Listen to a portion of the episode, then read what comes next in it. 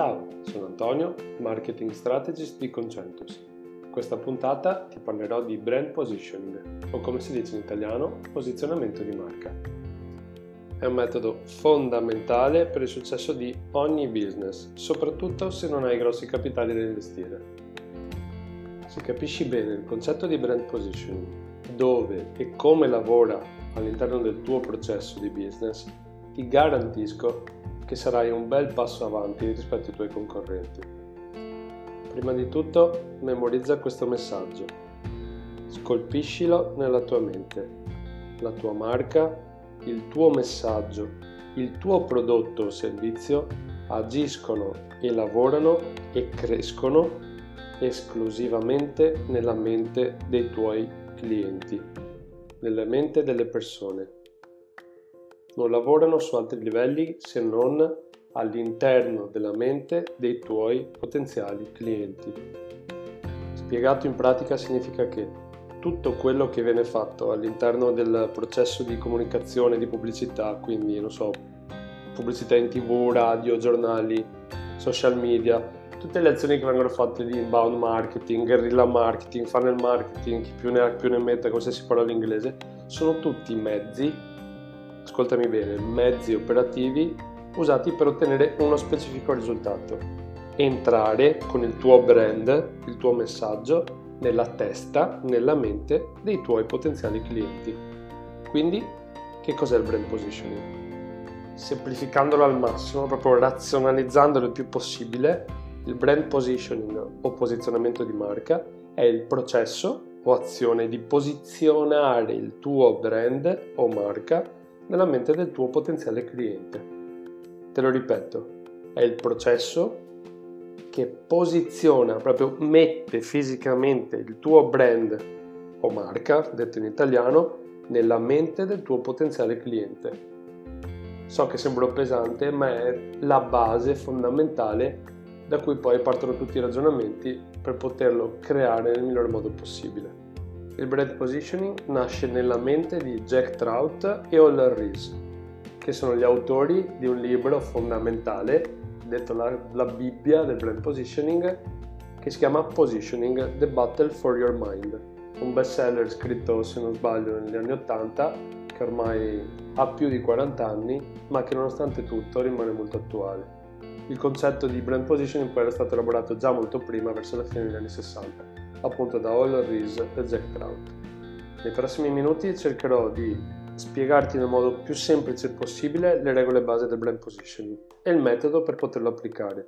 Poi, una volta che avrai capito le basi, il mio invito è quello di approfondirlo in autonomia, cercando di studiarlo e di applicarlo il più possibile per il tuo business. Per farlo ci sono appunto il libro che ti ho citato, e molti altri libri in circolazione. Per quanto riguarda l'Italia, secondo me il rappresentante ufficiale del brand positioning, la persona più autorevole in questo settore, si chiama Marco De Veglia e se vuoi farti un'idea di come lui spiega il brand positioning, secondo me in modo esemplare, puoi acquistare il suo libro che si chiama Zero concorrenti. Lo trovi nelle principali librerie o comunque negli store online, Amazon e così via. Adesso concentrati perché entriamo nel vivo della spiegazione. Userò dei casi semplici, molto didattici che vengono utilizzati nei corsi di marketing o appunto che spiegano il posizionamento di marca nello specifico. Allora, pensa ad esempio ad una marca di energy drink. Fatto? Con molta probabilità avrei pensato a Red Bull. E se non l'hai fatto, non sei la persona tipo diciamo che la maggior parte delle volte le persone pensano a Red Bull, poi vediamo perché comunque tranquillo. Adesso prova a pensare a un'altra marca di energy drink. Ci hai pensato? Se non ti è venuto in mente niente ti suggerisco Burn o Monster. In generale, comunque, il motivo per cui non ti sei ricordato di altre marche, a meno che tu non sia uno sfegatato appassionato di energy drink, è perché nella mente dei potenziali clienti nella loro testa sono presenti solo tre posizioni con le marche di un determinato prodotto. Queste tre posizioni devi immaginarle come un podio, come un gradino, dove al primo posto c'è l'unico brand che vince, l'unico. quello che ti ricordi all'inizio, quello che ti viene in mente appena ti viene fatta la domanda di pensare a quel determinato settore. Gli altri, quelli che gli stanno dietro, il secondo e il terzo, lo inseguono e lo inseguiranno sempre, con grande fatica e senza mai avere lo stesso successo del brand che sta appunto in cima. Se poi il brand non sta neanche in questa scala, in questo gradino, in questo podio fatto da tre posizioni, praticamente non esiste diventa una commodity, diventa un prodotto di consumo e nessuno si ricorderà di lui. Quindi, ricapitolando, chi sta in cima nella mente del potenziale cliente è il vincitore. Il secondo e il terzo lo inseguono, ma con un grande sforzo economico e in comunicazione. Gli altri praticamente non esistono. Possono competere solo sul prezzo, ma sappiamo tutti che la battaglia dei prezzi non ha vincitori. Alla fine perdono tutti perché ci sarà sempre qualcuno che fa un prezzo più basso di te. Adesso quindi la domanda sorge spontanea. Come fai a posizionarti al top, in cima al podio nella testa del tuo potenziale cliente? Allora, per salire in cima al podio devi fare solo una specifica cosa, solo una, essere diverso. Significa che devi trovare una variante, un elemento differenziante che ti rende esclusivo rispetto alla tua concorrenza e dovrai insistere comunicando questo elemento differenziante fino allo sfinimento, sempre solo quello all'interno del tuo mercato. E bada bene che ho detto diverso, non migliore, perché quello che può essere migliore per me può essere peggiorativo per qualcun altro.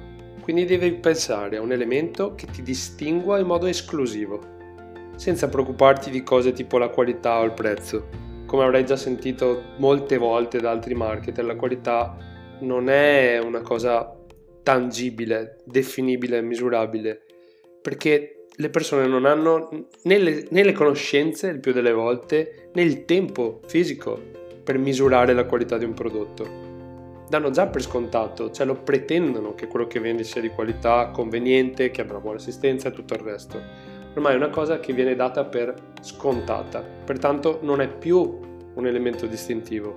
La cosa veramente importante è quello che loro percepiscono, il modo in cui si ricorderanno di te. Per spiegare questo concetto faccio spesso un esempio, mh, preso da un libro famosissimo di Seth Godin che si chiama La mucca viola.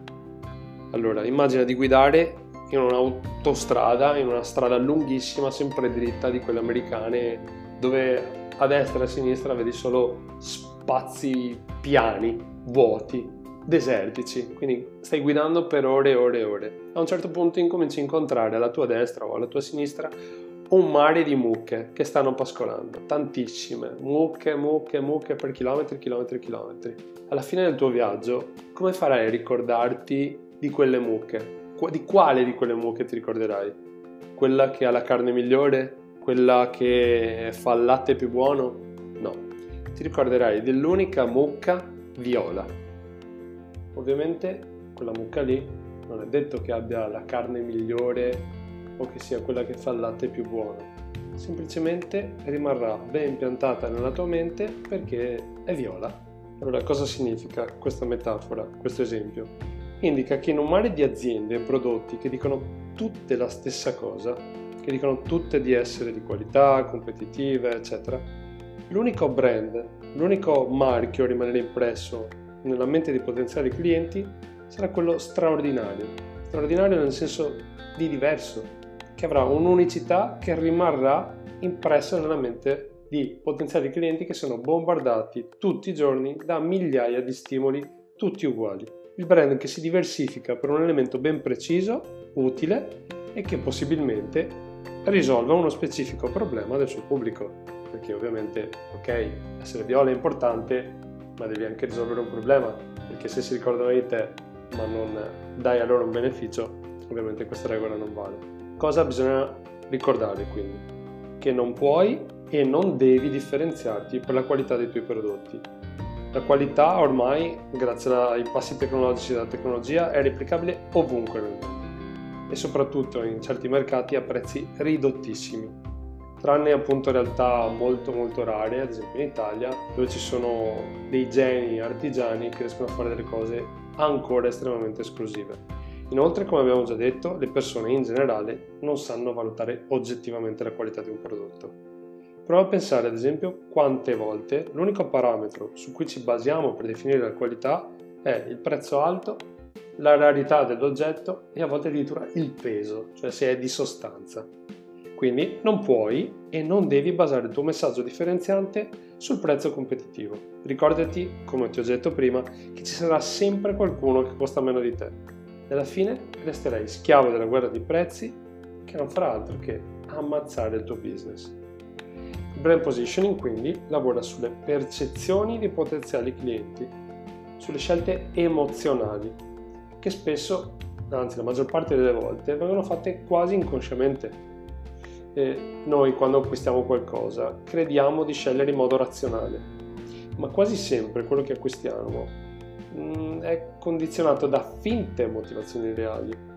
Queste motivazioni vengono create nella nostra mente per giustificare il nostro desiderio di acquistare quel determinato prodotto. Desiderio che di solito è dovuto a una necessità di sicurezza, di appartenenza ad esempio e a diversi altri fattori legati comunque all'aspetto psicologico.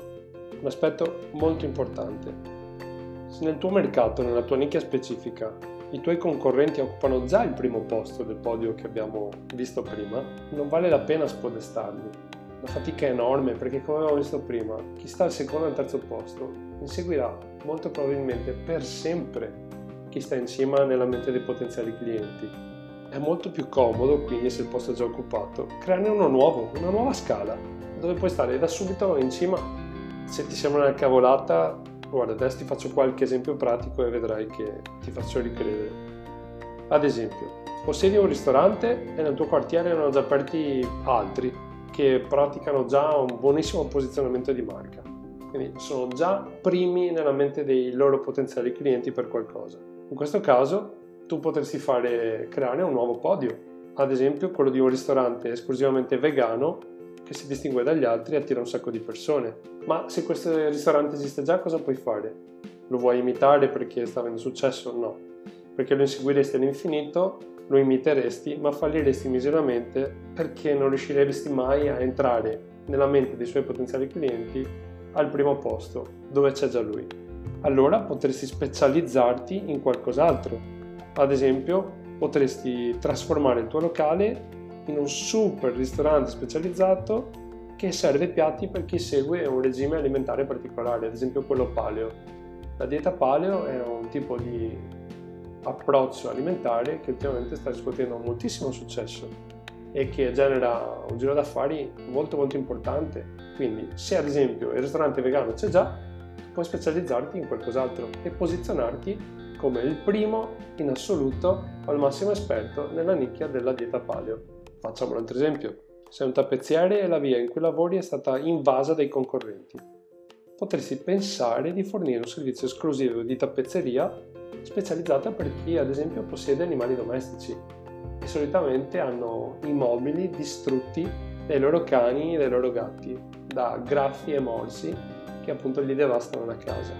Potresti quindi trovare una specializzazione che ti permetta di rifoderare i mobili distrutti dei tuoi clienti disperati con stoffe antigraffio. Ho controllato ed esistono, eh? è un esempio che non ho fatto a casa. Io ad esempio sarei un tuo cliente, il mio gatto mi ha devastato il divano. Tornando invece per un attimo al caso di Red Bull, come mai si è posizionata al primo posto nella mente dei suoi clienti? Perché ha creato una nuova categoria di prodotto. Fino a un po' di anni fa l'energy drink non esisteva, infatti è stato creato in quel momento, ha creato un posizionamento solidissimo Infatti negli anni a venire molte altre aziende hanno provato con investimenti milionari a inseguire il suo successo, ma purtroppo senza riuscirci. Ora che è un po' più chiaro il concetto di posizionamento, rivediamo nelle regole principali. Allora, primo, posizionati al primo posto nel podio mentale del tuo potenziale cliente. Se sei secondo o terzo, cambia podio. Se sei più in basso, proprio non esisti. Non esisti, ricordalo differenziati, diverso, non migliore, trova il tuo elemento differenziante. non puntare al messaggio di qualità e non puntare al prezzo più conveniente, se no ti schianti. Rimani focalizzato comunicando sempre e solo il tuo messaggio differenziante, perché se insisti ad accontentare tutti, alla fine non accontenti nessuno. Semplifica, razionalizza e promuove il tuo posizionamento senza paura di annoiare il tuo cliente. Le persone in generale hanno bisogno di sicurezza, garantito. Quindi, come applicare il tuo brand positioning? Allora, per applicare la tua strategia di posizionamento devi prima capire le unicità e cosa realmente ti differenzia dai tuoi concorrenti. Segui operativamente le azioni che ti sto per spiegare adesso e che ti guideranno nella realizzazione del tuo posizionamento. Allora, primo, individua i tuoi concorrenti diretti e come loro posizionano il loro brand, sempre se lo fanno ovviamente. Se ce l'hai, confronta il tuo posizionamento con quello dei tuoi competitor per capire le tue unicità. Crea, definisci un posizionamento che abbia realmente valore e unicità rispetto a loro, rispetto ai concorrenti, e poi scrivi uno statement, poi vediamo che cos'è, del tuo posizionamento e comunicalo ai tuoi clienti o potenziali tali. Prova operativamente la tua strategia e misurane i risultati. Ora vediamo che cos'è il Brand Positioning Statement. Allora, uno statement di posizionamento, tradotto in italiano, è una dichiarazione composta da due frasi in cui viene spiegato in modo molto semplice e essenziale il tuo elemento differenziante rispetto ai concorrenti. Ricordati bene che non è un messaggio pubblicitario, è uno strumento che serve internamente all'azienda. Serve all'azienda per avere le linee guida che chiariscano il proprio posizionamento di marca e come farlo percepire ai potenziali clienti in un modo più efficace. Ora ti spiegherò una traccia che può aiutarti per formularlo e che puoi trovare più in modo più o meno simile nei vari corsi, nei vari test degli esperti, ad esempio anche in quelli che abbiamo citato all'inizio di questo podcast. Allora prendi appunti, ma comunque ti lascerò nelle note le indicazioni per poterlo recuperare.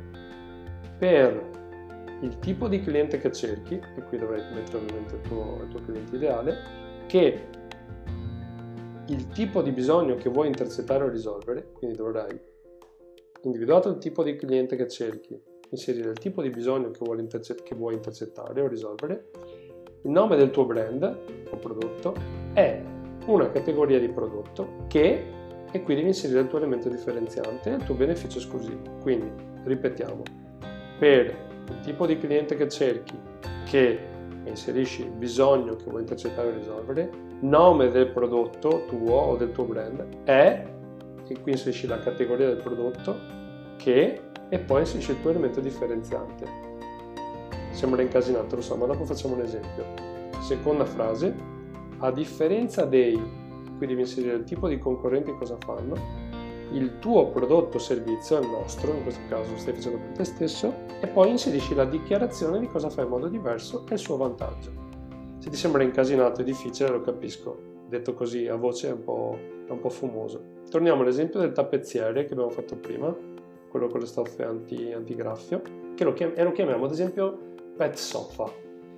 Ora proviamo a scrivere lo statement per pet sofa per i proprietari di animali domestici che vivono il problema dei loro arredi rovinati dai loro piccoli animali, Pet Sofa è un servizio di tappezzeria specializzata nel rivestimento di arredi con stoffe speciali che resistono ai graffi e ai morsi di cani e gatti che vivono in casa. Seconda parte dello statement, a differenza dei tappezzieri che usano materiali tradizionali, Pet Sofa riveste i tuoi divani e poltrone con stoffe speciali brevettate che resistono ai danneggiamenti di cani e gatti, ridando nuova vita ai tuoi arredi. Questo era un esempio di statement basato sull'esempio che avevamo fatto prima. Allora, come detto qualche minuto fa, lo statement non è una frase fatta per essere usata direttamente nella tua comunicazione.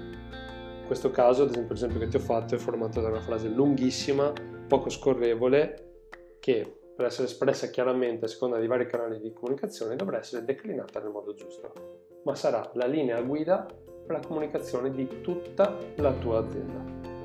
Abbiamo finito. Quelle che abbiamo visto sono le basi del posizionamento di marca. I concetti principali che ho provato a mio modo a spiegarti nel modo più semplice possibile.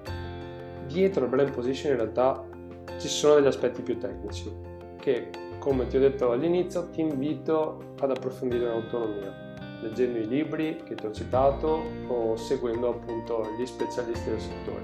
Ad ogni modo, se comincerai ad applicare fin da subito le cose che abbiamo visto anche solo in questo podcast, avrai già fatto un enorme passo avanti rispetto a molti dei tuoi concorrenti. Fai sempre a tempo a sviluppare le tue conoscenze sul tema. Ci sono tonnellate di libri e corsi molto validi, anche in italiano. Se ti fa piacere, puoi partire appunto dai riferimenti che ti ho dato in questo podcast.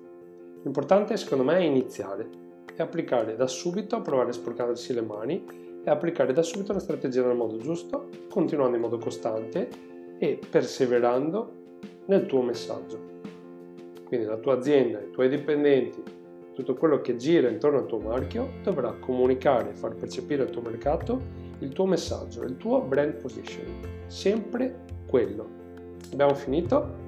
Spero di non averti annoiato e che possa averti trasmesso qualcosa di veramente utile. Il mio invito è quello di iscriverti a questo podcast e se ti va di condividere questa puntata con chiunque secondo te potrebbe trovarla utile. Intanto grazie mille per essere arrivato fino a qui e alla prossima. Ciao!